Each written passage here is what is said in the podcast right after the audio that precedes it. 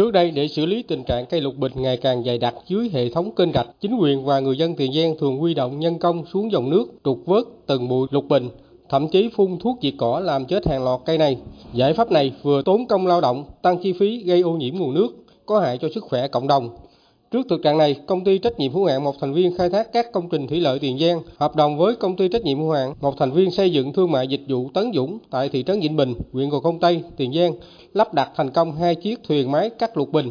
Cụ thể trên mỗi thuyền có lắp đặt hai động cơ chạy bằng dầu diesel để vận hành máy cắt và di chuyển thuyền trên mặt nước. Khi bộ phận cắt chạm vào bụi lục bình sẽ băm nát cây lục bình, làm cho cây này không thể tái sinh. Thuyền cắt lục bình chỉ cần 3 đến 4 lao động để điều khiển phương tiện di chuyển và cắt lục bình. Tùy theo mật độ cây lục bình dày đặc mà mỗi máy cắt có thể tiêu diệt từ 5.000 đến 6.000 mét vuông mặt nước trên một ngày, giảm chi phí 7 đến 8 lần so với vớt lục bình bằng phương pháp thủ công.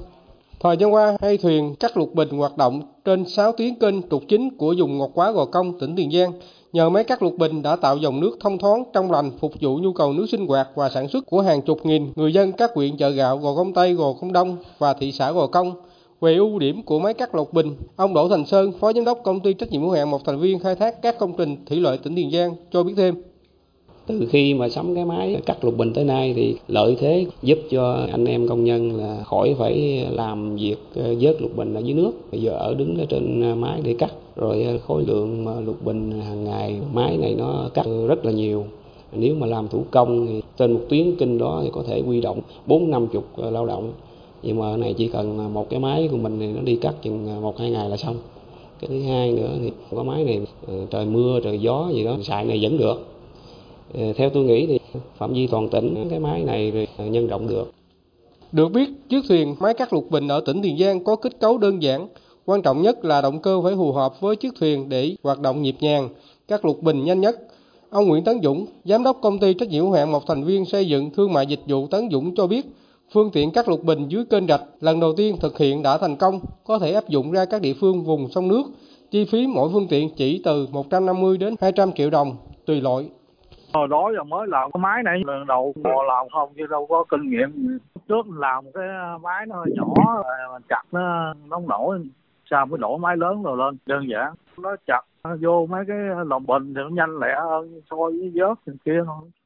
thì cái máy này, nhưng mình cũng phải ờ, bảo quản nó chăm nhớt rồi ờ, nước này kia, đừng có bỏ hụt ví dụ như dưới sông nhiều khi ba cây bần cái rồi mấy cái lá dừa còn xanh á, mình chặt đâu có đứt nổi. Mình phải dùng thủ công mình vớt lên chứ.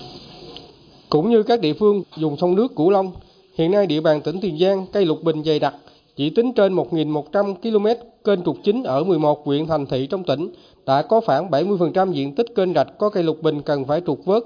Chưa kể hệ thống kênh cấp 2, cấp 3 cây lục bình như trở thành vấn nạn.